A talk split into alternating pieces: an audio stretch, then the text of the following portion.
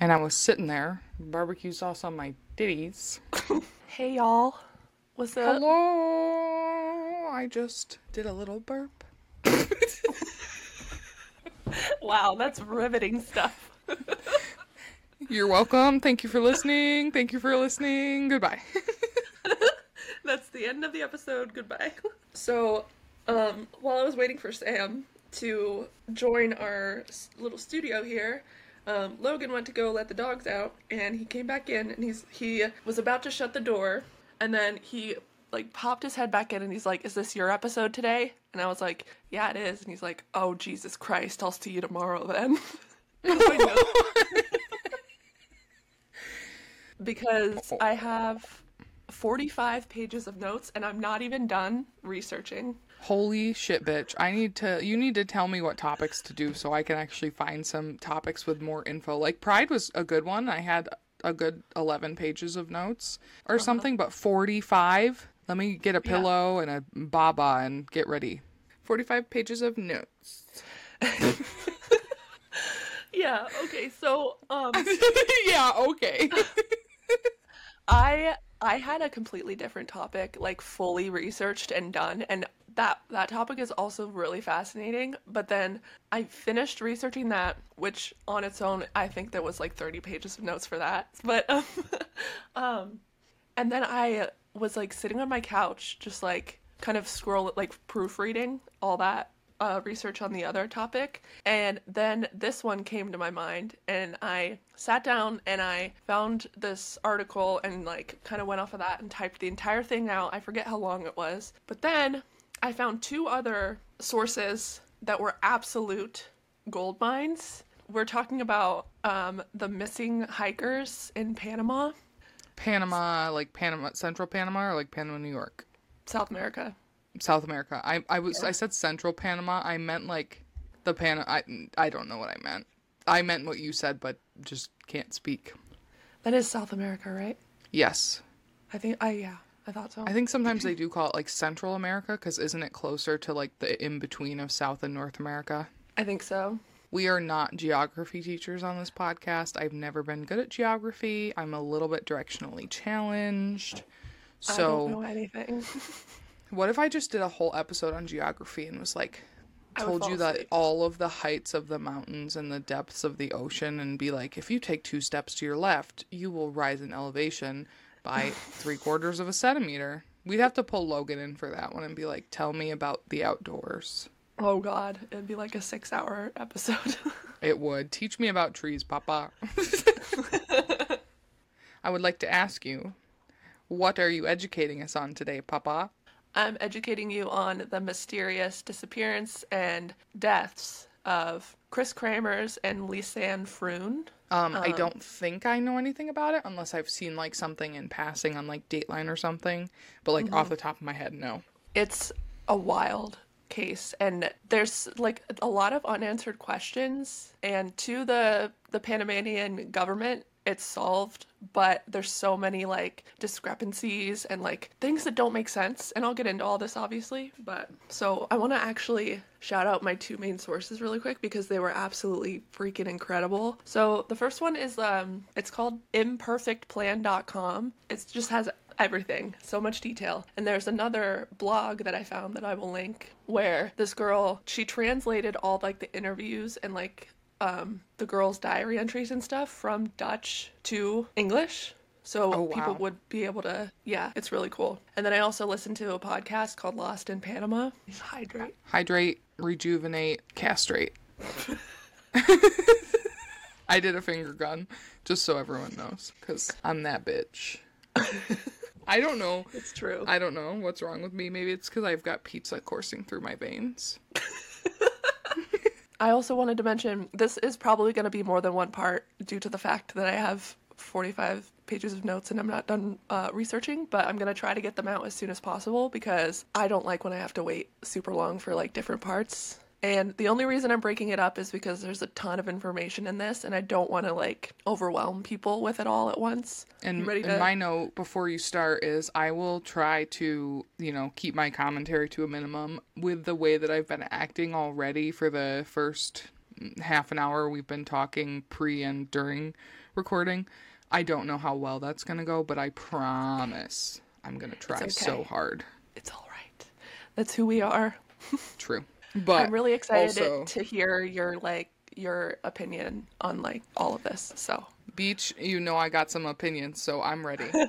Kris Kremers and Lisanne, I don't know the correct pronunciation. I've seen Lisanne and I've seen Lisanne. So I'm going to say Lisanne. Lisanne Froon. Their story, um, I don't remember exactly where I saw it, but um, it was like years ago. And it has just like stuck with me ever since. I desperately want to know what happened to these two young women who vanished while on a hike in Panama.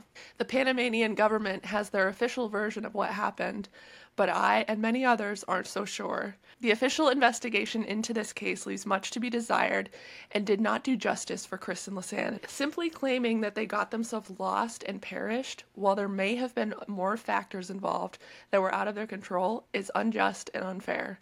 yes, with most cases like this where people are lost. Yeah, I'll obviously get into my opinion on what happened, but I don't think that they just got lost. Um, Let me share my my theory before we get started. okay. It was a bear. It was the cocaine bear. Not that I'm ever gonna probably watch that movie I will never watch it, I don't think. because it looks really stupid and like it would give me a lot of anxiety.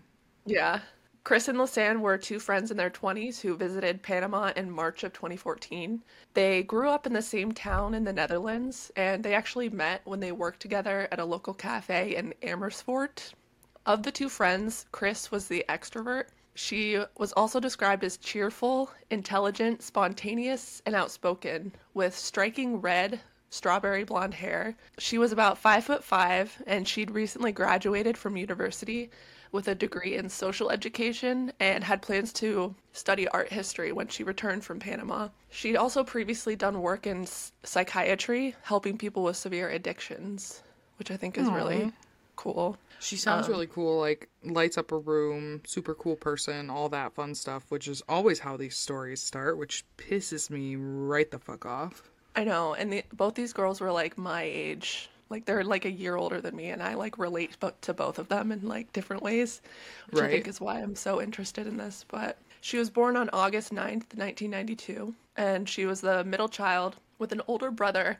And I did look up the pronunciation for this, but there were like many, so I just picked the one that seemed okay to me. But it's Shores, and it's spelled S J O R S. And That's, her super old- cool. yeah. And her older brother, that's her older brother. Her younger brother is named Tyne, and it's spelled T I J N. That's interesting. cool too. Those J's would just throw me the fuck Yeah. off, like the Jarpit and the Japes. She loved theater and she was super artistic. She loved going to festivals, and her her favorite bands were Pearl Jam and Red Hot Chili Peppers. Yeah. She had a boyfriend at home in the Netherlands, and she also kept a diary just like Lisanne. Like they were both avid journal writers, which comes back later on. But Lisanne was six feet tall with dark blonde hair, and she was born September 24th, 1991. I, I relate a lot to Lisanne in a lot of ways. She seems like a, especially the height. I was gonna say when you said six foot tall, I said okay, we found the Haley. I'm I'm I'm uh, Kris, and you're the ha- or you're the Lisanne. I'm the Haley. You're you're the Haley, and I'm a piece of shit. I'm sorry. Thanks for checking in. I'm still a piece Still of a piece garbage. of garbage. yeah, yeah. All right. So, Lisanne was I'm sorry. You were like, all right, back to it. Lisanne was said to be thoughtful, intelligent, empathetic, and a bit shy. Her favorite band was Coldplay, and she also kept a diary, like I said. And she brought her diary to Panama. I believe Kris did as well. Um, Other than the gift- dark blonde hair, you guys are doppelgangers. yeah, but this next part is not me. Oh, okay. She was a gifted athlete and had played on her college volleyball team. She'd recently earned her degree in applied sciences. Um, she was also an experienced alpine hiker and she was a photography buff. Okay. So- Those like it kind of like left you when they said the athletic thing, but then came back to you with the hiking and the photography. Although, what is an alpine hiker? Like you're specifically good at hiking in those types of terrains, or what does that mean? Let's see. Oh, it's just mountain climbing. What an interesting way to say that. A few weeks before they headed to Panama, Lisanne had moved in with Kris, and they decided to celebrate their graduating university with a two month vacation in Central America. So you were right, it's Central America, not South. So Yay, I was right for once in my life. they I'm a geography master. Okay, that's all. They planned to hike, sightsee, and learn some Spanish. They also had plans to volunteer with the local children. They had actually gathered money from the from friends and family to buy toys for the children before they headed to Panama. So they're just like the sweetest people on earth. That's so nice. And also, um, how did two students freshly out of university afford a two month fucking trip? They save money at their job. They're like responsible, which I can't relate to. Well, and also probably, I'm, I'm assuming if they're from the Netherlands, they probably don't have as much college debt as we here Yeah. do. Kris developed a love for South America after a holiday in Peru with her parents, and Lisanne had never traveled further than southern Germany with her parents. On March 14th, 2014, Kris and Lisanne caught a plane in Amsterdam and traveled to Costa Rica, then took a connecting flight to the islands Bocas del Toro in Panama. Looked up- del Toro. I looked up the Sorry. pronunciation for these, but I'm still probably not going to pronounce them 100% correct, but As long as you give best. it the good old college try, that's all that matters. True. When they got there, they spent some time on the coast, learning Spanish and, and enjoying the local food and drink. They documented like everything from the start of this trip. So, from photos retrieved from Lisanne's camera and entries in both of their diaries, the girls enjoyed a relaxed beach vacation that consisted of cooking classes, language school, and socializing with people their own age. They even met two Dutch travelers named Edwin and Boss, who were visiting the area at the same time. And these two uh, were interviewed later on by police and they were ruled out as suspects. Damn it, that was my first thought was, yeah. especially with a name like Boss. How is it i spelled? know b-a-s I had a feeling it was that or B A U S. Baus. yeah so this is one of lisanne's diary entries that she wrote shortly after her arrival she says wow what a trip Luckily, I almost forgot about it already upon arrival in the beautiful and cozy Bocas del Toro. I would not want to be found dead in San Jose, although the chance of this is quite high in San Jose, but I could live in Bocas for the rest of my life, maybe when I ever retire. I am Okay. sitting in the sun, which I can't hold out much longer, by the way, and then in parentheses, hot with an exclamation point. Oh. And I take a good look around me at my new accommodation for the next two weeks. The heat is already very special, by the way, even in the shade. I have the feeling that I can still burn alive, but despite this, the sun is actually quite nice. How intensely happy it can make a person. Kittens, stray cats. Yes, they are regular customers here. They walk everywhere. Just like mini salamanders, even in the shower. Okay. they a- manage- a salamander in the shower is better than a spider in the shower. yeah, yeah. If they manage to keep the spiders away, they could actually become my best friends. I just fucking predicted that. And I also Yep. think it's kind of crazy that she's talking about death so much, like die in. San Jose if you could, and then she's like boil or melt, whatever the hell she said in the sun is like Yeah. scary, weird foreshadowing. Ominous. She goes on to say, We have also seen a dolphin, the ultimate enjoyment. Drinking from a coconut, a real one, yes. And getting sunburned. I worked well on my tan. What more do you want? It's almost like so. This is also how I write. Like someone's gonna read it one day, yeah. which is also kind of like an ominous thing. But I don't know how do you, if you journal, do you journal like someone will read it one day? I don't really journal. Like, I, I've tried a couple times, but I just feel silly writing about it because I know nobody's ever going to read it except me. Yeah, So- I get I go back and forth. Like I'm gonna write this like everyone's gonna read it, or like I'm Mm-hmm. talking to the journal, or I'm just going to be in, completely incoherent, like normal. Madison keeps journals. She has like tons. On March 29th, Kris and Lisanne moved in with their host family in Boquete, a city on the west side of the country. Boquete is very small. It's nestled in the cloud forest of Panama, between coffee farms and cow pastures. Kris and Lisanne planned to stay with this family while they worked as volunteers, teaching the children in the school. When they got there, they expected to get straight to work, but instead the language school and the teaching program weren't ready for them and i guess the head of the school who was going to tr- be training them had an emergency out of town and there was no nobody to cover for her so Oh, they had all this all this free time suddenly i guess Also, I wonder what it smelled like living there if it was between coffee farms and cow farms. yeah like yum and yuck. or it mixes to be, make like a beautiful scent. I know, and this is I don't like the smell of like cow manure or anything, but I like the smell of farms, Yeah. and I l- fucking love the smell of coffee. So it mm-hmm. might have been delightful. So in Kris's last diary entry, um, she wrote the day before she went missing. She recorded how she felt about this. Quote, We were not received openly and did not feel welcome at all, unexpectedly to us. We also did not understand what, what exactly was going on. It turned out that there was no place or work for us after all this week, so we couldn't get started yet. It, was it was really a huge disappointment. Well, let's go with the Panamanian flow then. Oh my cute. god, that's terrible. It's cute, but wow, that like Yeah. what? I came here Yeah. to do something, and now it's just not happening. Yeah.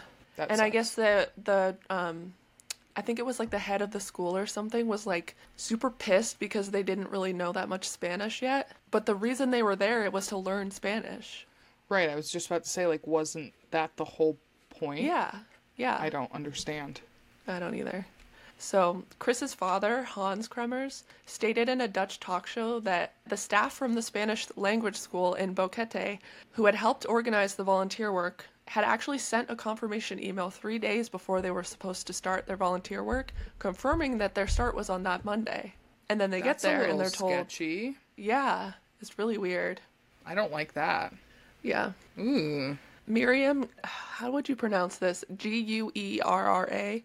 Guerra. I'm just gonna say Miriam. Miriam, actually, she was the homeowner um, of the place where the girls were staying. She described the girls as smart and shy. She said the girls were, quote, restless. On the first evening with the host family, Kris read a book in the girls' room while Lisanne spent time with Miriam in the living room, which it just kind of struck me because it's it said that Lisanne is more of like an introvert, but she spent Right. time out with this this stranger, hanging out with her, which like is awesome. And then Kris was in her their room. That's what I was just- just thinking. Like something was off. Yeah. Despite not being fluent in Spanish, Lisanne was able to explain to Miriam that they didn't know what to do with their unexpected free time. Eventually, the girls decided to explore the area for the next few days. Miriam brought them breakfast in their room on Sunday, March 30th, their second day in Boquete, and the girls told her they planned to walk around town and learn more about the place, which they did, and they took a ton of photos, which I'm actually going to add another link in the show notes that has like every single photo if you guys want to see. Some of them are like do. That was There's- everyone there's- chiming in. there's so many, but the photos show them out and about in town that day, and they returned back to their host family before sunset. Allegedly, they had all sorts of sightseeing tours scheduled for the next week, which would have been April 1st through the 6th. On April 1st, 2014, the girls left their host family's place mid morning to hike the Pianista Trail, and residents at the start of the trail claimed to have warned the girls not to walk the trail alone, but they decided to hike the trail anyways and they had done some research on it um, according to like um, search history and like stuff on the school computers That seems don't know. weird to me. Like I could understand doing the research, of course, but I don't know if I actually believe that people warned them multiple times not to go and then they decided to just go. yeah i don't know Especially the school person seeing as how like they had already gotten a confirmation email about everything and then all of a sudden like no one knows what the fuck is going on. I Yeah. I, I don't know. I, I'm starting to cultivate theories in my head already. yeah it's you're gonna cultivate so many they wrote prior to the hike on facebook that they in- intended to walk around boquete and kris also sent her boyfriend a text saying they were going for a hike they took a taxi to the trailhead that morning their driver leonardo arturo gonzalez said he dropped them off at 1:40 p.m. and two staff members of the language school confirmed that they had seen the girls leave shortly after 1. But the timestamps on Lisanne's camera suggest that they started their hike at 11 a.m. And that's one of the many hmm. inconsistencies. There's so many inconsistencies in this case. So like be prepared for My that. only question about that would be what's the time difference between the Netherlands and Panama? I think it's like a it's like a 6-hour difference if I'm seeing correctly. So like it and 11 it to wouldn't 1's only 3. yeah. So it wouldn't be because of that, Yeah. as far as we know. So this part really freaks me out. But Leonardo, the taxi driver, he was later found dead in the Este River on March 3rd, 2015, just before the Panamanian government closed the case. Um, a climbing Oh, have instructor, goosebumps. I know, me too. A climbing instructor named Caesar was in the area when Leonardo drowned. He didn't see the incident directly, but found his body immediately afterwards, and he said, quote, "It's a strange thing. It's easy to swim here with no strong current, and we never heard any cries for help or splashing like he was in trouble. We know he didn't hit his head on a rock because there was no blood or bruising." Yeah, I was just even before you said that I was thinking, okay, how did he drown suddenly in this river? But Yeah. the guy found him right afterwards. That doesn't make any sense because the Yeah, only reason you would weird. drown is if something were happening, you weren't a strong swimmer, and then you would probably yell, or if the current was bad, and then you wouldn't find the body right after. Right. I don't Oh, know. that literally oh gave me chills. Like a year almost to the day after Vaughn. It was right before they closed the case, so Didn't oh they yeah, go out on almost April- almost a year. Yeah, almost Right. a year. You're right. The hike to the summit is about three miles, and it's estimated to take two and a half to three hours one way because it's so like the terrain is so all over the place. I guess Mm-hmm. even with this being the most popular trail in Boquete, you're pretty much on your own when you get out there, and unless you happen to encounter some in, some of the indigenous people in the area, there's like different villages up and down the trail and like in the jungle you might encounter some indigenous people, or you might actually, well, not anymore, because unfortunately this dog is no longer with us, but you might have encountered a Siberian husky named Blue. In the arms of the angel. It's it's not really known if Kris and Lisanne, well, I'll get more into it, but yeah, they you might run into a dog named Blue, a husky. Blue's owner, Lewis Downer, worked at his family's pizzeria at the base of the trail during the time of the girl's disappearance. And according to, to Lewis, or Luis, I don't not sure about the pronunciation, but Blue loved to hike the Pianista. Quote, he would he would choose tourists to just go on the trail with them and then return back to me. He said Blue did this w- I know. He The said Blue did boy. Blue, I love you. Oh my god. I have a Oh, oh, I have a photo of Blue. No, I'm gonna cry, but I must see it. So he said Blue did this once a day, every day. What a healthy boy. Oh my god, I love him. Isn't he so cute? Look at his face. He looks like a protector good boy. Oh, I'm so sorry. I'm have an existential crisis over this dog. And he, I want to be the. We're going back in time right now. Someone get the DeLorean. We're going, and I'm gonna go hike this trail, even if I die, just to meet this dog. And I'm gonna be like, pick me, choose me, and he's gonna mean, be I like, feel what? like you And should I'm- probably like probably go back and save Kris and Lisanne first, and then find Blue. Well, uh, I guess that's a good point. I forgot about them for a second because look at this baby. Okay, I'm I'm done freaking out over the dog. well, I'm not done talking about the dog, so you might not be done freaking out about the dog. So he said Blue did this once a day, every day. There's no way to 100% confirm that Blue was with the girls for their hike on April 1st, but it seems like a good bet because Lewis says on April 1st, 2014, Blue did something really out of the ordinary. He came back down the mountain alone. Quote, I'm not sure if he went up with them, you know, but it's pretty weird that he didn't come back come back down with anybody. It's the first time he did something like that. Like he would hike up the mountain with people and like bring them back down. He never came back alone, and he did he did that day.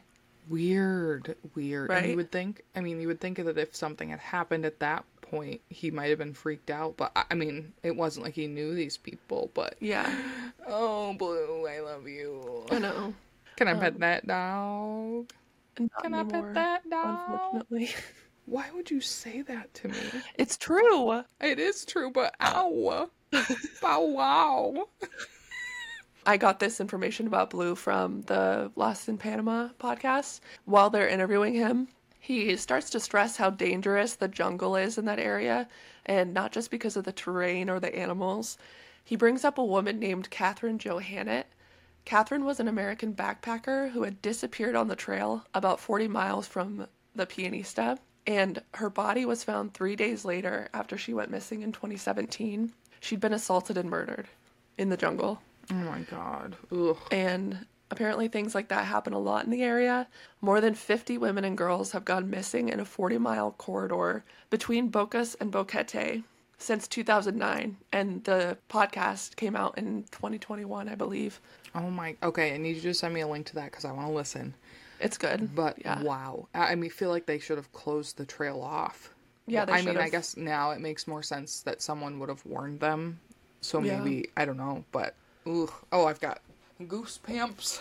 Those are just the disappearances that we know about. Disappearances and Right. murders that we know about. So, one of the last people to see Kris and Lasan alive on April 1st is a woman named Martina. She's a member of the largest indigenous group in Panama. It's about 250,000 people. Many of the members of this group live in a small, remote village you can't get to by car. It's about nine miles northeast of Boquete. To get there, your only option is a 12 hour trek on foot through the jungle. The first leg of that journey is the Pianista Trail. Martina and her family live in a cluster of wooden houses where the Pianista Trail begins, so they would have walked like right past her house. That sounds magical, but also 12 hours on foot. Yeah. That, no, I would never leave. Maybe once, and I'd be like, carry me, Papa. I don't think they leave unless it's like an absolute necessity. It seems like they're very much like close knit and they don't trust outsiders. I get it. The the host of Lost in Panama, they found Martina in the same home she lived in when Kristen Lasan came through. They approached her and asked her about the two girls she had seen, and um, she said, "I did see the two Dutch girls go up the trail. I never thought that they would disappear like that. It was definitely someone who killed them. I don't know who, but it definitely wasn't the river or animals." That's so really sketchy.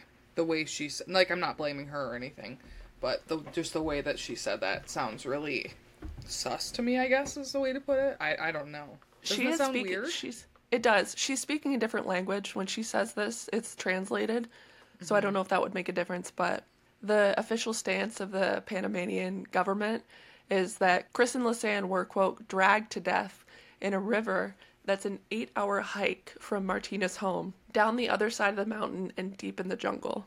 Uh, that doesn't make any sense because they were just planning to hike for the day. Yeah, So wouldn't they just go one of, like, to, a million especially if they did research? Like, Yeah. wouldn't they just be hiking to a certain point? They wouldn't be like, oh, let's all of a sudden go for another seven or six and a half hours. Like, weird. Martina also says it's all lies. It's all government lies that the girls drowned in the river.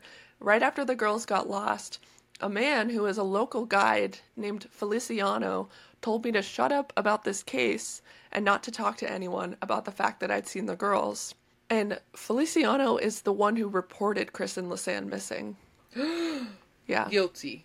I actually found two uh, kind of recent reviews about Feliciano on TripAdvisor because he he like does guided tours still. I'm not gonna read the entire like all both of them, but they're both basically like if you are a European woman traveling alone, do not do not be around this guy alone. He didn't like hurt them or anything, but he like made jokes about chopping off one of the girl's legs while they're alone together in the jungle and he like tried to flirt with her and like wouldn't stop touching her in the other review the person basically says that after they did the the guided tour he started like blowing up her phone with messages and texts and calling her all the time trying to get her to like come hang out with him What a fucking creep. We I do know. not like Feliciano.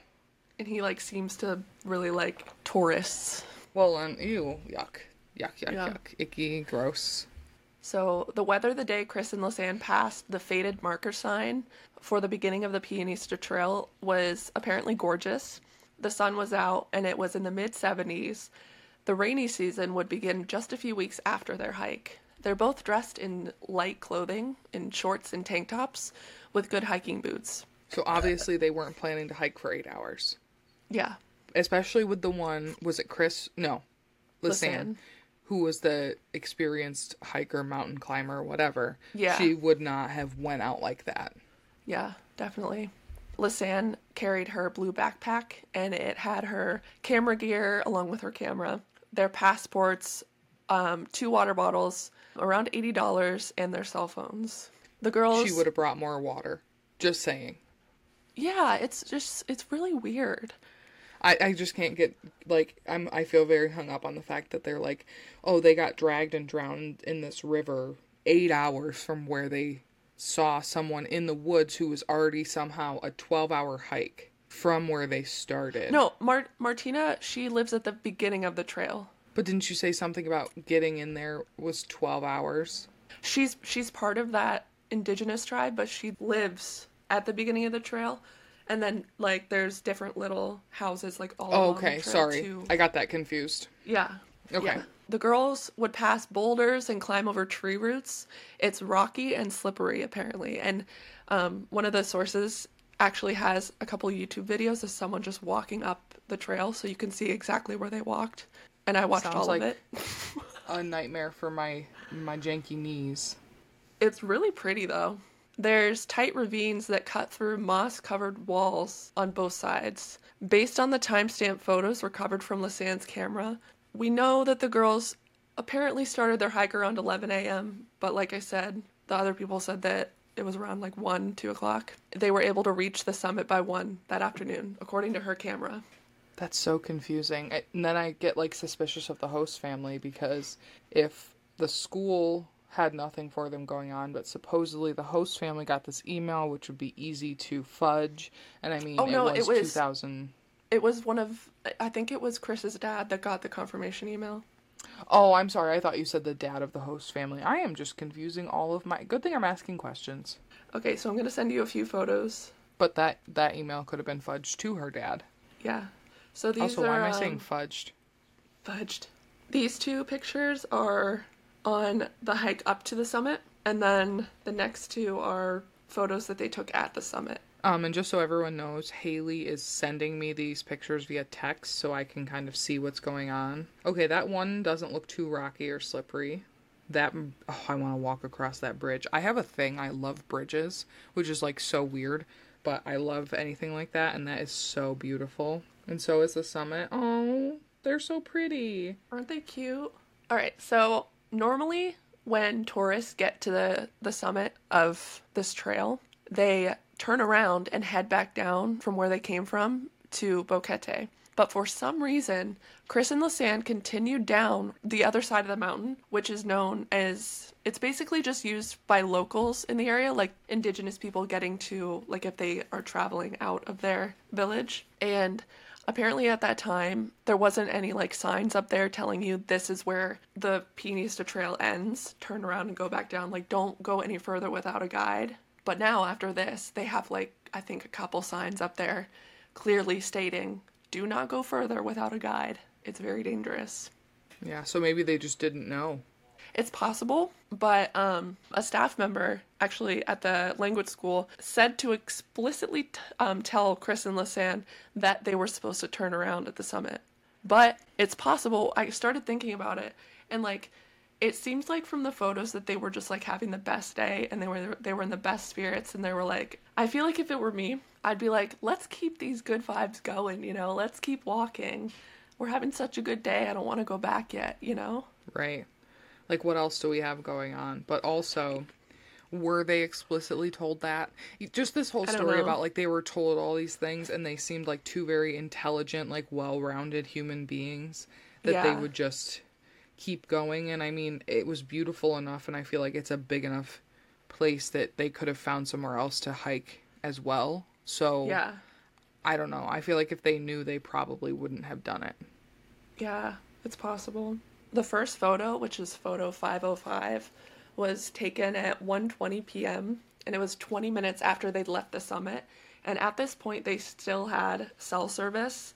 And I'm sending it to you right now, Sam. But it's Okay. this one is kind of spooky. Like it's, I'm gonna post all of these obviously, but it looks like Kris. She's like off in the distance, and there's really dense jungle around them. And um, she's like turned around with her hand over her eyes. I don't, it don't, I don't know what she's doing. Her face looks scary in this picture. It does. It looks. I, I don't see her hand over her eyes. I see her like. Oh no, Like it is a- over her eyes. Yeah, But it's her right hand, and she's turned to the right, looking back like she's saying something. yeah, Oh, it is. It's very eerie, and it is. The terrain is super rocky, yeah. And Wow, like, did they have to walk through that? right? Because it's just That dark, dark after that.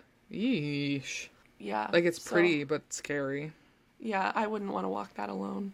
Okay, so after this photo, at 1:39 p.m., 19 minutes after this picture, they had officially lost cell service and it never reconnected again. The next two photos were taken, I know. I know. I'm so uh, it's giving me the chills. And like I'm in the back room so I can see into like the backyard and I'm like he's there. So the next two photos were taken at that at 1:39 that same day. The location is at Hold on. I'm trying to do two things at once. the location is at What is The this, loca- SpongeBob? basically.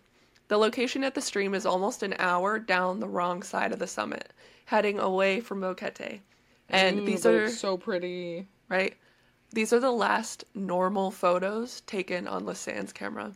Okay, so the more that you're talking about this and that photo that you showed where um, she was turned around and looked scary like that, I am remembering this case a little bit more. I don't know many of the details, but I am covered in chills right now. Yeah. Eh, I'm gonna have to get a stuffed animal. I am going to kind of get into some of the theories about what might have happened. Hopefully it's not too like confusing or boring, but it's fascinating to me, so It will be fascinating. If it's confusing, I shall ask the questions. Perfect. So it's unknown exactly what happened after this. Some theorize that they walked off into the jungle off the path, but that doesn't make any sense because the jungle would be absolutely impossible to get through without a machete or some kind of equipment. And they were dressed in tank tops and shorts. Like, why would they go into the jungle like that? Right, and the fact that they even went down the other side, like from the photos, it looks like they did that voluntarily, and they Yeah. were sticking to like relatively open spaces. So Yeah. why would they try to trek through something they weren't prepared for? Again, when Lisanne was a experienced hiker. Yeah. There were a couple like motivating factors that could possibly be the reason if that is what happened. So the first one is fear. The threat of danger could have scared them into the jungle. Like going into the jungle is definitely a risk. So if that's what happened, the danger that scared them into the jungle would have been like horrifying. Right, and like And hiding then- in the jungle would have been easy to do, Yeah. especially if you were being chased by a human. Now, an animal, not so much because of you know scent tracking and all that, but if it Yeah. were a human that were causing the danger, hiding in the jungle would be easier. Yeah. And then the second one would be desire, which like someone they could have met someone on the trail and they could have been lured into the jungle to see something interesting like a cave or a cool swimming location or like a zip line, you know, something really fun Right. because they they seem super adventurous and I think if they were to veer off, I feel like that would be the one, you know? Right. In my opinion. It could Yeah. also be fear. I don't know. We'll never know, I don't think, but I want. Um, it also know. could, I know, it could also be a mix of the two. Maybe some kind of danger was present and they were pressured to do something that seemed to be safer or more beneficial. Or maybe the, one of them was injured and they entered the jungle trying to take a shortcut, which that doesn't make any sense to me. Right. If they didn't know where they were going, how would they think? I mean, this is coming from the directionally challenged person. I personally would turn back around and go the same way that I already came because I am directionally challenged. That's but common sense. right, I don't know. I don't know. Okay, give me more. The key problem with all of these theories is that it's simply too hard to move around in the rainforest, especially without a machete or equipment, like I said. If they were trying to go get away from someone or something, they would have made a lot of noise trying to get through the, the thick jungle. If they were mm. going to, yeah, if they were going to do something fun, why wouldn't there be a trail to it? Right. And how would they know about it other than someone luring Yeah. them? Oh, my only my only other thing that popped in my head was like drugs. Maybe they were on mushrooms or something like that because you never You're know breaking what up people bit. are doing. Can you hear me now? Yeah, but your My only gone. other oh, let me I mean, you can you can keep going. I can hear you clearly now. Okay. Um, I can hear clearly now. The video's off. Um, like if they were doing drugs or something, or someone offered them drugs and they just were trying to be adventurous and have fun, and they got confused or scared that way. That kind of popped into my head, but they didn't seem like the type of people who would. But then again, you don't know Yeah, beyond what other people knew, so it's a possibility. I don't really lean towards that, but it's definitely a possibility, I think. Right. Assuming that they stayed on the path, they would have passed a second stream about 20 minutes after the stream and the the last quote normal photos of the day. 15 minute minutes. 15 minutes. All your videos back! Yay! Yay, you got to see me say minutes. 15 minutes from the second stream is a cow paddock area, which is 35 minutes from the first stream photographed. And I have a couple pictures of that too. Are there cows in the picture? Yes. Oh, yeah. I love I love dogs, but I also love cows. But cows are the dogs of the farm, just in case anyone was wondering. So they would have reached the cow paddock area, and then another 30 to 45 minutes would have brought them to vast open patches, fields, and mountainous terrain. So are really the only photos that we have of like a single person doing something of Kris because Lisanne was taking the pictures? There's a couple pictures of Lisanne that Oh my god. Sorry, I just got the pictures. you're good. There's a couple pictures of Lisanne like at the summit. They they both took pictures of each other, but that's about Okay. it for Lisanne. Or they took pictures together. Oh my god, those cows are so cute and this is fucking beautiful, dude. Right? Like just vast like fields and like all sorts of regular trees and evergreen trees and bam, a palm tree. Like I what? know. They're really high up there. Look at all that fog on the mountaintop. Oh, sensual. it's so pretty. Everyone needs to go look at these pictures. Please make sure to put the cow picture as one of the highlights on the Facebook po- or the Instagram post because it is gorgeous and oh my god, I love cows. Some of them are laying down. There's a baby. Oh, I forgot to tell you. Well, I think I sent you the video, but in the YouTube video of someone walking on the trail, there's like a cow sitting in the middle of the trail that just like watches them walk past. I okay, you did send me that. I had no idea it was related to this. I feel like you sent me that like 2 weeks ago. I've been researching this for like two weeks. Yeah, oh my god. Yes, you have. Wait, where's the maybe I can find it. That's Uh, okay. So, like I said, we don't know what happened for the rest of that day. Um, but we what we do, I'll get more into like their phone calls and stuff that they made. But they they their first emergency phone call was made around like 4:39 that night, and it's weird because it was still light out. If they were lost, why didn't they just turn around and go back where they, like where they come from? You know what I mean? Right.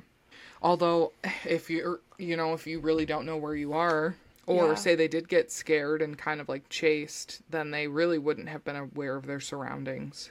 I don't know. I feel like if that were me and I had gone off the beaten path and possibly passed through the jungle or gone on this trail, I probably would be nervous about trying to turn around too, especially when it's like five o'clock. It's what it was what April, so the sun's still setting. Well, they're in Central America. Let me do some fucking math in my head. I don't know what time the sun would have been setting, but it could have been nerve wracking if they had already hiked. If they really did start the hike around like eleven and it's four thirty, that's already Yeah. like five hours. So they would have to have five hours hike back, which would have been almost ten p.m. So I, I can see it either way. Like just turn around and go, Yeah. but also But also, Lisanne had Google Maps on her phone, which can't you you can use Google Maps offline. Like you can't search for a location, but you can look at the map.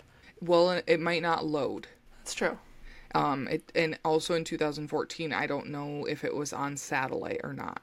That was the, that's really the biggest difference with Google Maps is that it's projected with satellite imagery because of like Google Earth and stuff. It's all connected, and I don't think it was in 2014. And most of the time, you can only like load the locations if you're already actively using it. So maybe if they had had it on like the whole time, like running in the background, they might have been able to. But if not, Yeah. I don't know. So yeah, like I said, I'll get more into the phone calls. They made a couple phone calls attempts that night, but other than that, we have no idea what happened. There's no photos, there's no messages they tried to send, nothing. Eek. oh god, I hate the unknown. Yeah. Probably more than anything.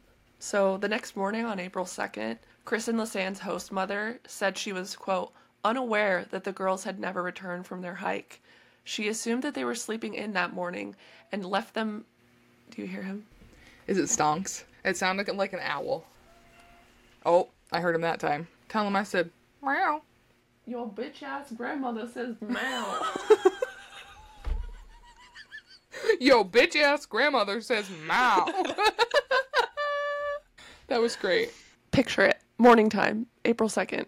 Kris and Lisanne's host mother said she was, quote, unaware that the girls had never returned from their hike. She Bullshit. assumed that, yeah, it's weird. She assumed that they were sleeping. They were sleeping in that morning and left them breakfast before leaving for work. Which Even is like, if they were two adult women, if you are coming to my home and you are from a different country that and you've never been here before and you don't speak the fucking language and you tell me you're going for a hike or you're doing whatever and you're supposed to be back that night, I'm going to check to make sure that you're back that night. yeah, she like waited for them to come home for dinner. They never came home and she assumed they were just staying out partying. And then when she when she didn't hear them the next morning, she assumed that they were just sleeping in. No. Uh-uh. Yeah. Don't like her. What's her name? Miriam, Bitch. I thought Miriam Miriam? was the Miriam. Miriam. No, I thought Miriam was the lady that was at that the trail. That was Martina. Oh, god damn it, M names. I know. Like I said, she left them breakfast before leaving for work. And that morning, Kris and Lisanne were also supposed to meet their guide, Feliciano, for a tour. Apparently, they had an appointment the day after their pianista hike. But the, the appointment makes no sense to me, and I'll get into it. It's fishy to me. But they ne- obviously never showed up. And later that night, Feliciano reported them missing. And he he claims to be one of the last people to see the girls alive on April 1st at the language school. He said, quote, I saw them Tuesday, April 1st of this year. I saw them at the Spanish language school that day in the morning hours. That was the only time I saw them. After that, I didn't see them. Which is like, you don't have to keep repeating yourself. You're, it seems like you're really trying to convince us. Right, and also you said that, then people said that they went on at 1, but the camera says 11. Also, you're a fucking creep. And also, why did you report them missing just because they didn't show up for their appointment? Did he like talk to the host mom or anything? I'm gonna get into like that, like what he did that day. Okay. Let's hear about this bastard. So, yeah, so. I'm um, gonna go later that- give him negative five on Yelp so he can suck it. Hell yeah. So uh, later that day on April 1st, the day that the girls um, left for their hike, Feliciano claims t- that he got a phone call from the Spanish language school. One of the school employees called to make a last minute appointment for Kris and Lisanne to tour a local farm. He said, quote, They called me to tell me that the two young women I had seen at the school wanted to go to Mr. Philo's farm. I didn't have any commitments the next day, so I told her I'd pick them up at 8 a.m. the next day at the school. That's what we agreed on. This is the appointment that Kristen and Lisanne didn't show up for. The whole reason they'd been reported missing in the first place. By the time this appointment was made, the girls were already long gone on their hike. They were not the ones to make the appointment. How would they have known? Right. Right. And they had already like made plans for the whole week, didn't you say? That they had like by that so why would they last minute be like, let's go tour this farm at eight in the morning? Yeah. It it makes no sense to me that why would the language school schedule this tour for Kris and Lisanne without telling them? And then the whole reason they were on the hike of the pianista was because the language school told them they weren't ready for them. So why are they scheduling? Right, why are them? they even like they have nothing going on for them and then they're helping. I Yeah. the, the school seems really fucking fishy to me. The whole I- the whole thing. I feel like Feliciano made that up as a reason to report them missing. Cuz then you report them missing and you look like the good guy. Yeah. So when Feliciano arrived at the school on the morning of April 2nd, he was greeted by one of the school employees, Eileen, who wanted to tag along on the tour. After they waited at the- school for a while and the girls never showed, they got worried. Feliciano was friends with Kris and Lisanne's host family, and he knew that the two girls were staying there. So That's he and I, That's fucking sketchy. I know How many other fucking people have they hosted? exactly. I don't know. That's my first thought is like he's friends with this host family. Are they in on it? Especially with her being like, Oh, I don't know where they are. They just host beautiful young European women yeah. and he is a predator. So he knew where they were staying. So he and Eileen showed up looking for them. And when nobody answered the door, he called Miriam, the host's mother, and she told him that there was a key in the garden. They got the key and unlocked the door and found that the girls hadn't stayed the night in their room. And I think I have a few pictures of their room. So why did he just show up there instead of calling in the first place? Calling. And also, Like he's like, oh, they went to go f- go to the host family's house to find them, and when no one answered the door, like, why wouldn't you call the host family? You know what I mean? He did. But why wouldn't you do that first? Oh, I don't know. I don't know. My Prob- first thought no. isn't I'm gonna go show up. Actually, I actually kind of wonder. I obviously like don't know what happened, but it makes me wonder if he wanted to be in the house so he could like fuck something up in their room or like take something out or like put something in there to lead them elsewhere or like Oh, You know? that. Yes, that makes sense. yeah. Too many options. Don't worry. Allegedly, a picture? allegedly, allegedly. I'm not saying that's what happened. I'm just saying allegedly. I don't have a picture. Oh, poop. I don't have it saved. There there are photos of their room that you can find and I, I'll send them to you later, but Okay, because I don't want to like- look them up right now and get distracted. yeah, it's just like a normal room, which is like their stuff everywhere basically. and uh, they hadn't stayed the night in their room, so Feliciano claimed he wanted to contact the, police immediately, but Eileen stopped him, convinced him to wait and see if they showed up, which like is so fucking stupid. You know that they went on a hike yesterday and did not stay the night in their room. And they're from somewhere else and you know Yeah. nothing about them. It's not like they're runaway teens or something stupid like they would spin it. Yeah. They are literal visitors, tourists to this area who went hiking on supposedly one of the most dangerous trails where also supposedly people warned them not to go by themselves and then they did and then they didn't come back. And you're like, "No, let's not call the police." Come I- on, Eileen. I read in one of in the blog that I'll have linked that before this happened, it was it was never really like not- the trail was never really like notoriously dangerous. It seems like the narrative kind of changed after the girls went missing, and they, it was ruled an um, an accident. Like the government wanted people to think that it was this crazy dangerous trail that like nobody can really hike on, but it's actually like not that bad apparently. But then people warned them bef- supposedly again, warned them before. Yeah, supposedly. That's so weird to me. Yeah. Cuz that first picture you sent me, the trail didn't look too bad at all. It looked almost like Yeah. a cow trail, like people would guide their animals or whatever down it. So it really didn't look that bad until they got down the other side. Exactly. And in the video on YouTube of the trail, it looks a little rocky in some places, but like it's not horrible looking. Unless it's hmm. like the rainy season, they get like tons and tons of like torrential downpour, but you're not going to go hiking in that. So, Right, and you can see in the pictures how nice it was. yeah. So interesting. But Yeah. please continue. So they decided not to call the police and they went on their scheduled farm tour instead. Why are you going on a tour of a farm when you can do that anytime and these girls are just missing? When the girls hadn't shown up shown back up that evening, Feliciano and Eileen finally went to the police and reported Kris and Lisanne missing. At this point, it was 12 hours after Feliciano suspected the girls were in trouble, and it'd be another 12 hours before the shir- the searching could begin the next morning. So they were they What were out there all night. That morning, he suspected they were in trouble. 12 hours he reports them missing and then they they don't start searching until the next morning so like if And they're it- actually like lost or like hurt or something sorry i'm I, like talking over you but No, um, you're fine. that's like precious time Right, and I think it's really convenient too that it was Eileen who said not to call the police yet, and also that they waited until the evening when it's kind of like, oh, well, we can't search until it's light out. So there's more time for, you know, whatever else to take place if something, you know, if they were in cahoots with someone or if they wanted it to make it look like an accident.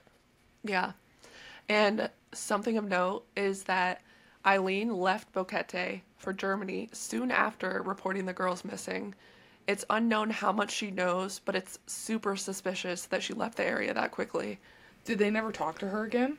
not that i know of What the fuck? You get her on the fucking phone. i know right You get her on Zoom, not Zoom, Skype or whatever. It's 2014. Yeah. Germany has Wi-Fi. i don't know Oh no. The next morning on April 3rd, Feliciano rallied friends and fellow guides to help search for the missing girls. Eileen mentioned she'd seen them looking at a trail map for the Pianista Trail on April 1st, And like I said, internet searches for the trail were found on the school's computer. It was their best and only lead.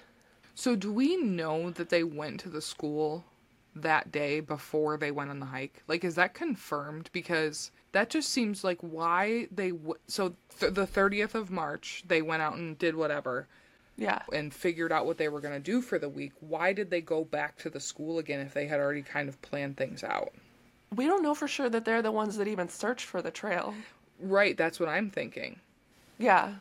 So, I mean, but they were there. If we can, I mean, from their photos, you can confirm that's where they were. Yeah. But yeah.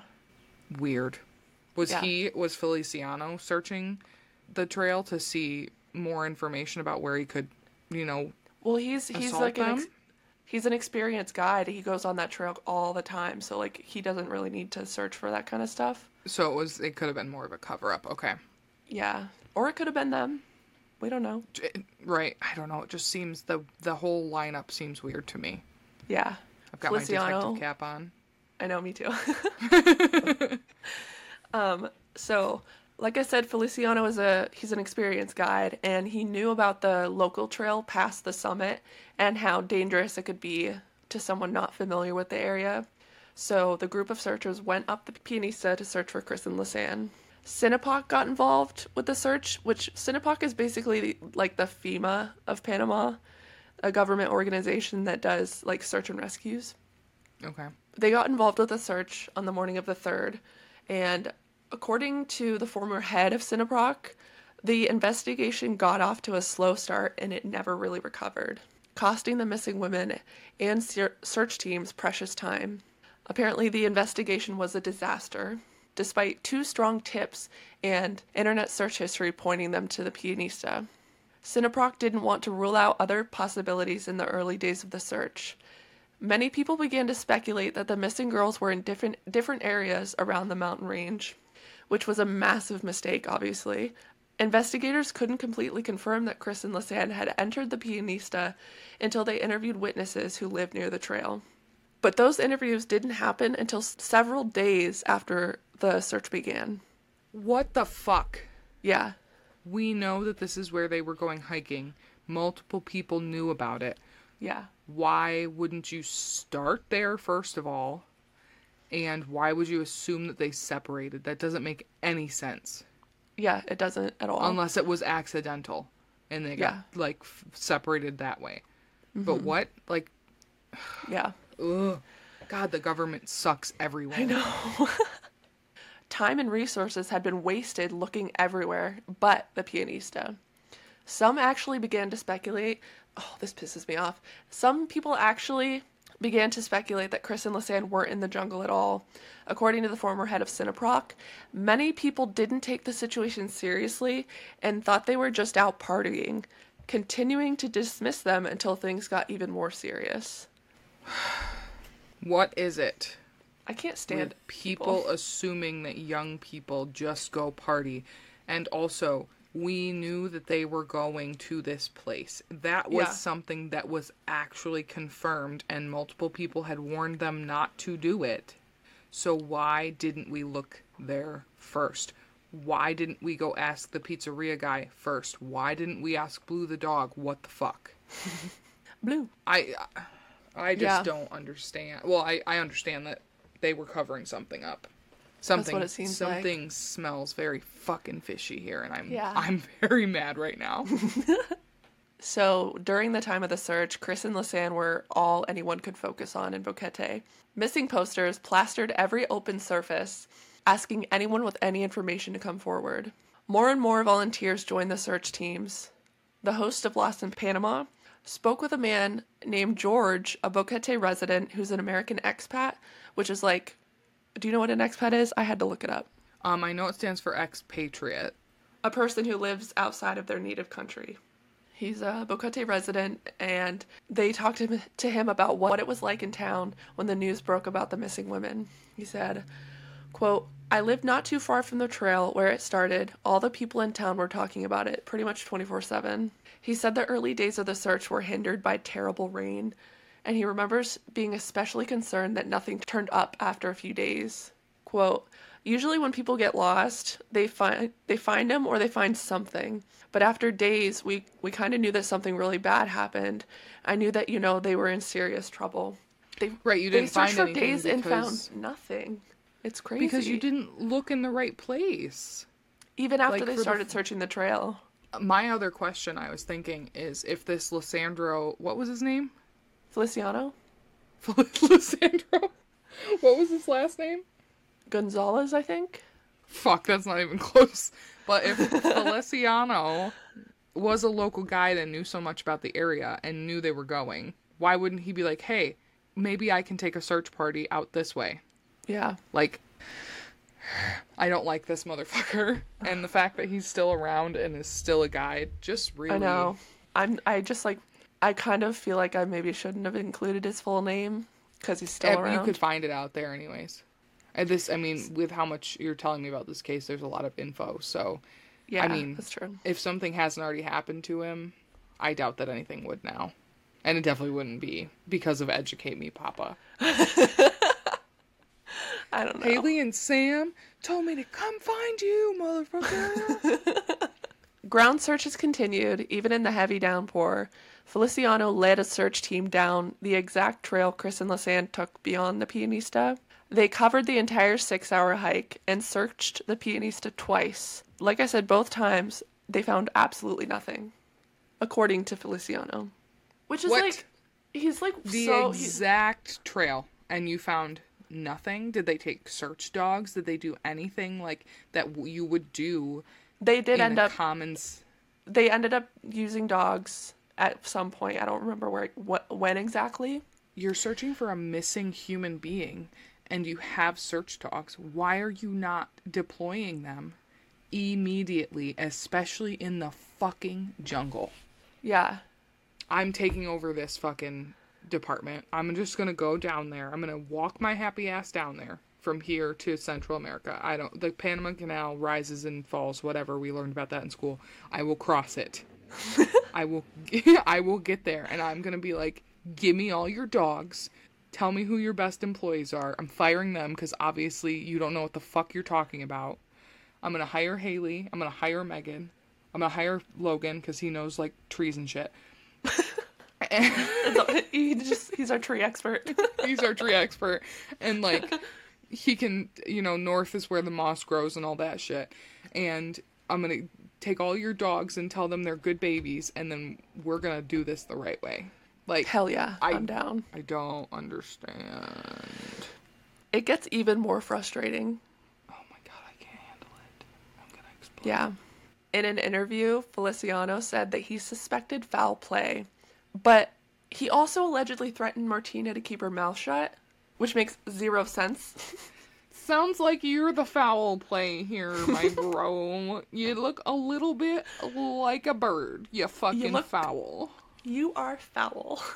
you are foul if Feliciano truly did hike the entire trail up and down the mountain twice, that would indi- indicate that Kris and Lisanne had gone off trail. So the obvious next step would be to search the jungle, right?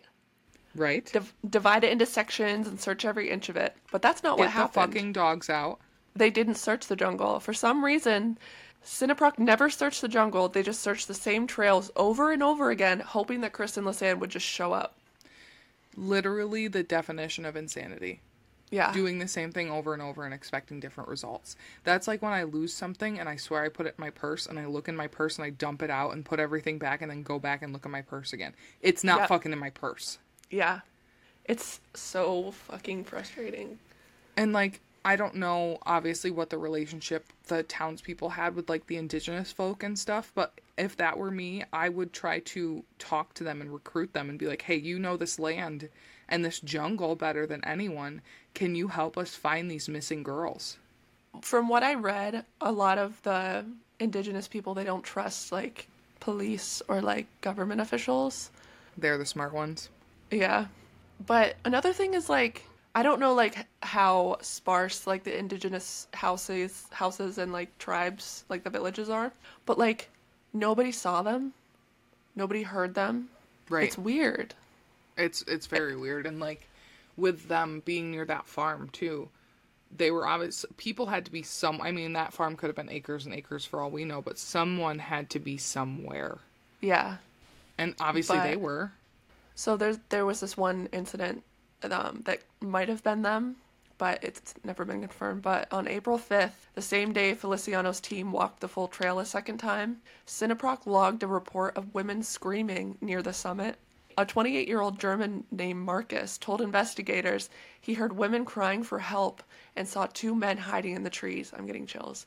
He ran away, fearing for his life. When police returned to the area Marcus had described, they found nothing except for the water bottle Marcus had dropped when he ran. Oh, that's like so many thoughts in my head. Like, so those th- it could have been them. It could have Yeah. been other women that needed help that we just don't know what the fuck was happening. Who knows Yeah. who the fuck those men hiding were? And I understand that person fearing for their life, but also I feel like if you're a man, it would have helped a little bit. But also like the idea of him just hearing things. Like you think I think about like Appalachia, and people Yeah. like hearing things in the woods, and it's uh, oh god. I gotta switch my headphones real quick. These ones are dying. Okay. I'm sorry I keep interrupting and saying so many No, things. no, you're good. I want you to. I want to know your opinion. Okay. She back. Okay, I hear you now. Thank God. Is the volume on and everything? Yeah. Okay.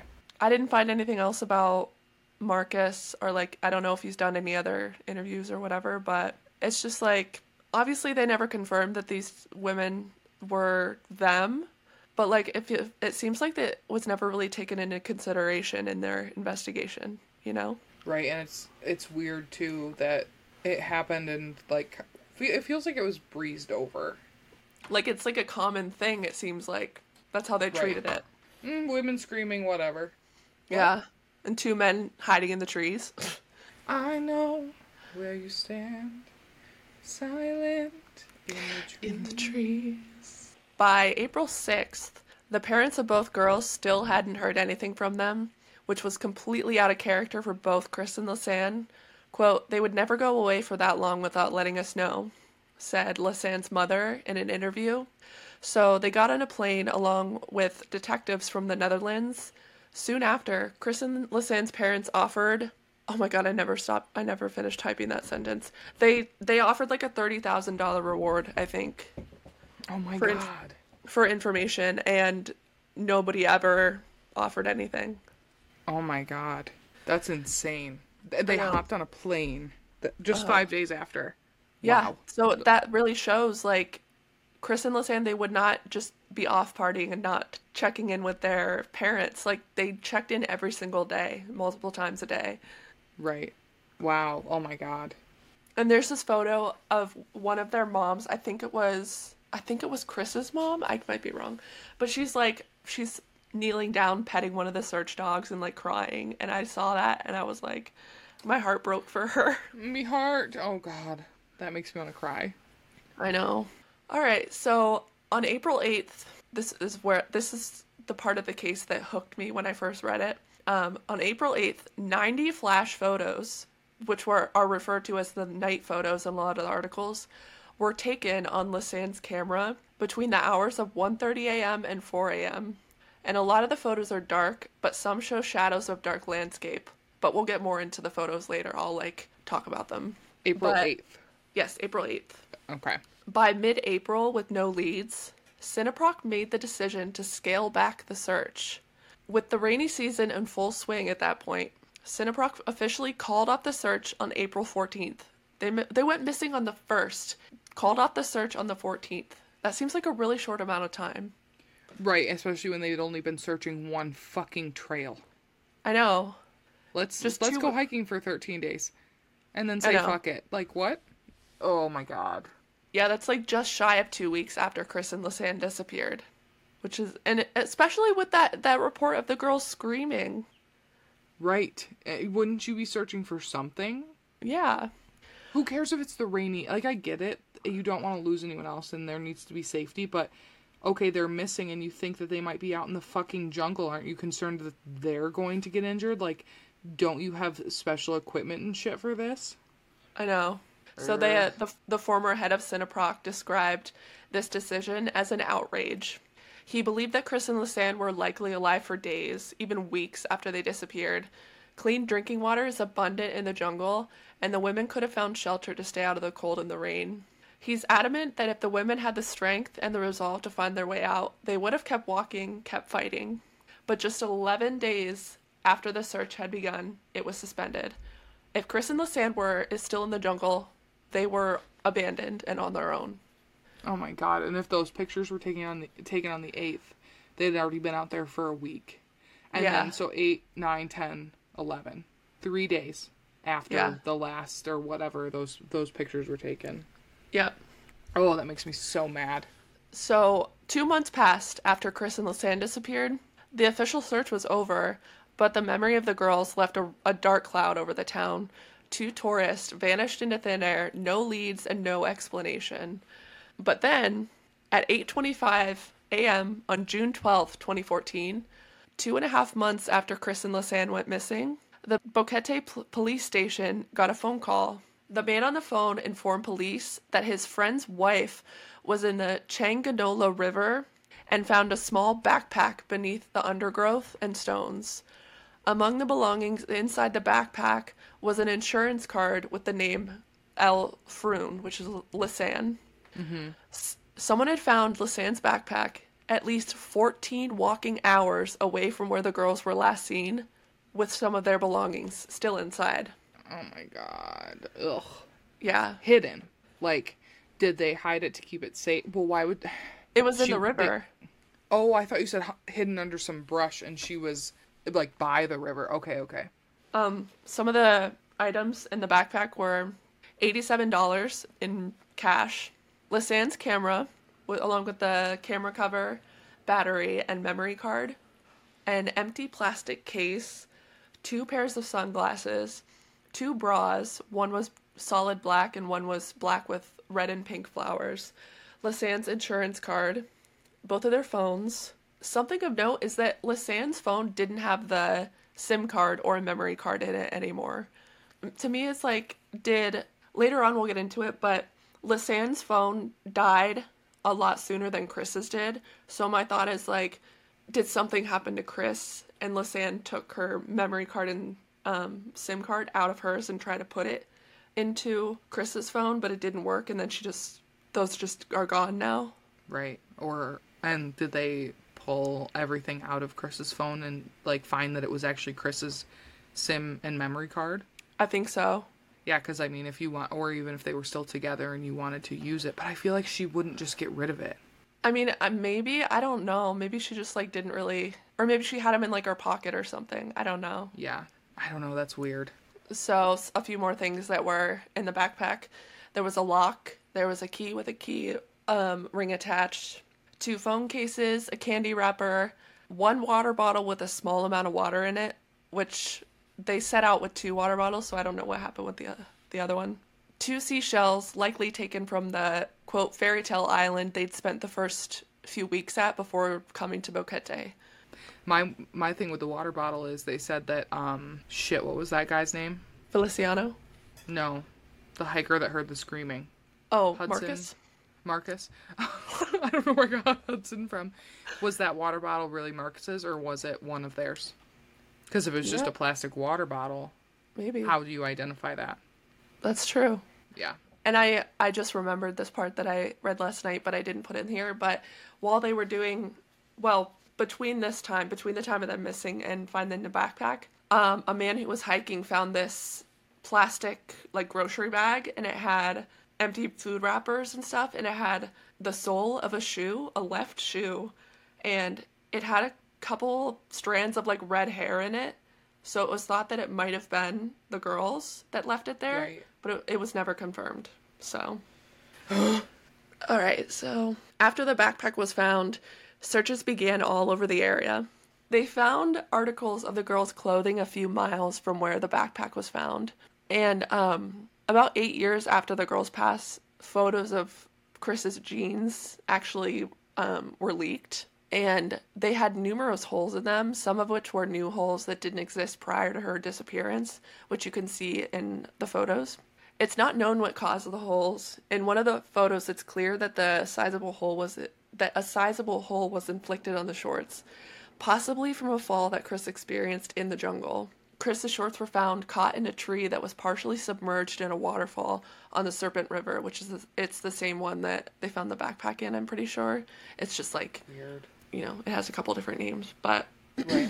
official reports stated that the jean shorts had no trace of body, bodily fluid and no skin cell type skin cells of any type. They had some dirt on them, and the shorts were found three miles from where Kris and Lisanne were hiking. And there there is a rumor that the shorts were found by the river, neatly folded. That's not true, as far as the police reports say. Mm-hmm. Weird to me that they were found in a waterfall fall with no skin cells or bodily fluids, but somehow dirt was still on them. Yeah, that was weird to me too. That's yeah, that's fucking sketch. Yeah. So the backpack was found on a riverbank near the village of Alto Romero, and like I said, it's it's roughly 14 hours by foot from the summit. Irma Mirando found the backpack, and she says she and her husband were renting a rice paddy by the river where the backpack was found. Um, the host of Lost in Panama interviewed a local private de- detective named Martin, trying to make sense of the backpack. He's been investigating the case since the beginning and says the backpack is a is a huge piece of the puzzle that doesn't make any sense. Irma's story and her husband's do not line up. Irma says her husband was at home when she found the backpack and she went home to show him. But her husband says that he was right there at the rice paddy right next to the river, which at first it seems like a minor detail. But according to Martin, the distance from the rice paddy to their home is a two hour walk, which is a pretty big discrepancy. Like, Yeah, that that is, and especially if the rice paddy's close to the river. yeah. Another detail that puts Martin on edge is the phone call reporting the backpack. The call was made the next morning by Domingo Gonzalez, Feliciano's brother. What?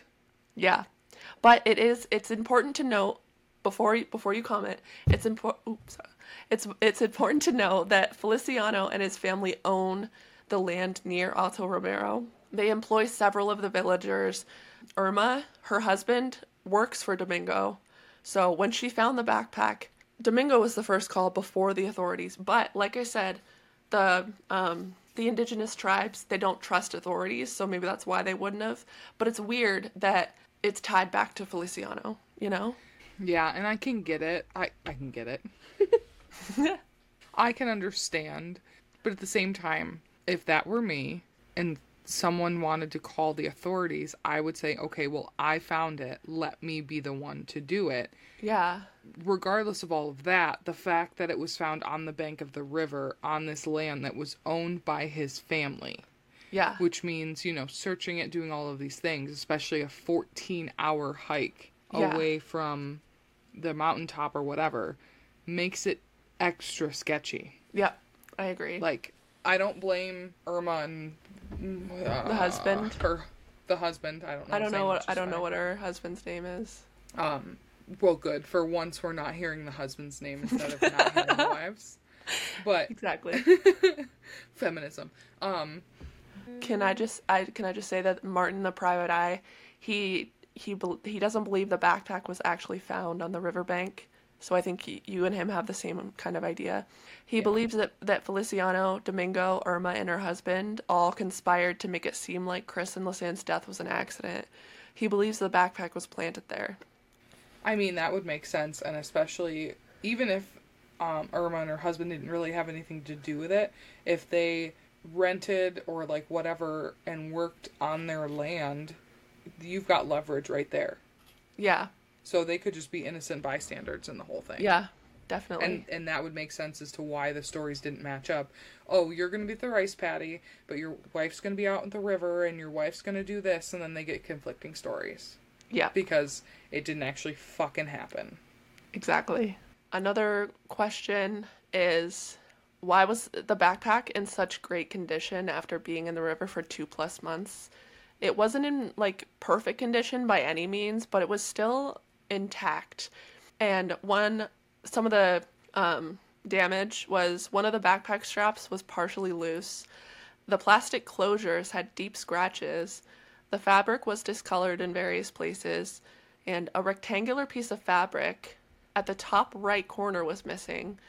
The edges of the damage was straight with frayed fabric ends there was a straight tear immediately next to the missing piece, which was a, was approximately 10 millimeters long. One side of the tear is straight fabric and the other is frayed. And along with the contents of the backpack, the damage in there, the sunglasses weren't broken, neither was the camera or the two phones. The screens were intact. The electronics were definitely water damaged, but not completely destroyed in this crazy river. Like, how was everything still, like, relatively intact, you know? Right, that doesn't make any sense. And the fact that one edge was straight and the other was frayed, it was almost like someone was trying to make it look damaged, so they cut it and then, like, tore it. Yeah. Weird. I don't Yeah. like that. Irma, what's your story, girl? I'll listen to you. I'll keep you safe. Here's a, a quote from somebody. I, I didn't put who, so whoever said it, I'm so sorry. But although the damage of the backpack is consistent with traveling in, in a river and rocks, the damage is very light and not consistent with a travel of many miles in a wild river. Uh, Yeah, no, like the sunglasses too. How were both pairs completely intact? Ex- exactly. Because the bag would have been heavy enough at least to sink a little bit. Yeah. And with, you know, especially like, where's Logan? We need him for this. Um, like changing, t- not tides, currents and water levels and shit like that would have made the backpack move and tumble. And just the fact, yeah, that's, that's weird. Plus the missing, and like, sure, the water would have damaged it, but like the water doesn't have little fingers to press that little hole inside the phone to eject the fucking SIM card. So Yeah. that's, it's just not consistent at all. I agree. Nothing is consistent this the- goddamn story, and it's making I know. me angry. I've been. Now you see why I've been Freaking the fuck out. remember the the local expat George that that uh, the hosts of that podcast talked to. He said that the condition of the backpack was a huge red flag, along with other things. He doesn't see how it could have been out in the in the open during Boquete's rainy season and not disintegrate. Quote, our rainy season, we get 25 to 30 inches a month. So 60 days being out in the rain, heavy rains. I think that was an interesting find. It was too good to be true, way too late. Like I said before, all the devices in the backpack were water damaged but not destroyed. Investigators were able to extract data from the phones and the SD card from Lisanne's camera. And that is where I think we should break for this part. Oh, this is the first, the whole first part? Yes. Okay. What are you thinking? Um, it's already 10 o'clock. Um, I know the plan was to film two parts. I assume this was two parts because we've, on this one, we've recorded an hour and 45 minutes. And the beginning part was already like 15. no, this would just be part one. Oh my goodness. I mean, I love it. Don't get me wrong. I want to record more, but I don't want to be rude and be like half asleep because I am already yawning. Maybe we could record to this part two tomorrow. What about Sunday? Okay. And I, I'm sorry, I didn't think it was going to be this long of parts. I thought you were like thinking an hour apart. No, dude. But I'm very excited and I want to see those fucking nighttime photos. But are you going to make me wait? Yes, do not Google any of this. And that goes for so anybody tempted. listening. If you don't know anything about this case, please do not Google it. I have tons of information I want to give you, and I want you to hear it from me. So, Yes. Haley has worked really hard on this, and Haley's passion is true crime. If I die one day, it's probably Haley d- murdering me. It's okay though; she has permission. Um, but oh my god, this has me totally engrossed, and I want to hear the rest of it right now. But it is past 10 p.m. here, and I am exhausted. Sunday, and I will I will try to have part two out on Don't either tell them. third. Don't tell them. Don't tell them. No, it's gonna be a surprise. I will have part two out at some point. It's not gonna. You're not gonna have to wait a full two weeks for part two. But I'm. You can tell them if you want. It doesn't have to be a surprise. Because I know you're like, what do I say? We're going to Yeah. do something special for y'all because we know that anticipation sucks. And especially if we did like the every other week thing between the two of us. And then you had to like listen to me do something stupid in the middle. And then all of a sudden you're like, where the fuck is Haley? So Haley is going to release part two on I'm gonna try for Thursday, so you only have to wait to the next day. day. I'm gonna try. If not, it will be Friday. Yes. And I just want to shout out to Haley for doing all this research again and also being like the editor podcast extraordinaire because she's doing so much work and I am. You're doing work too. Shut the fuck up. I know, but I just you're doing so much more work and I'm just still a piece of garbage. You're not a piece of garbage. well, I appreciate you saying I that. I, I'm very controlling. I I like having say I've told you this. I like having say over what is left in and what's left out. Yeah, and You I do I mean? too. But I trust you with with it, and I also think that you have more patience for this. Um, even though I- we both definitely have ADHD, but it's more up your alley, and you're just kind Yeah. of good at this type of thing. So Yeah, and I enjoy doing it. So, especially when it, well, it it does get a little like I don't want to say annoying, but like boring when I've listened to the same 5 minutes of an episode 60 times trying to edit down one spot where like I stuttered over my words and I I'm not like confident enough to leave in my stutter and I want to cut it all out. Oh, see, and that's the thing is, I would be like, "Meh, whatever. So I'm glad that you get to do that and have that control. Where can they find us? Yeah. that should you should you should snip that bit and keep it like in a separate file to add to the beginning of our episodes. It's just like do do do do do do do in like our intro song, and then all of a sudden it's just yeah.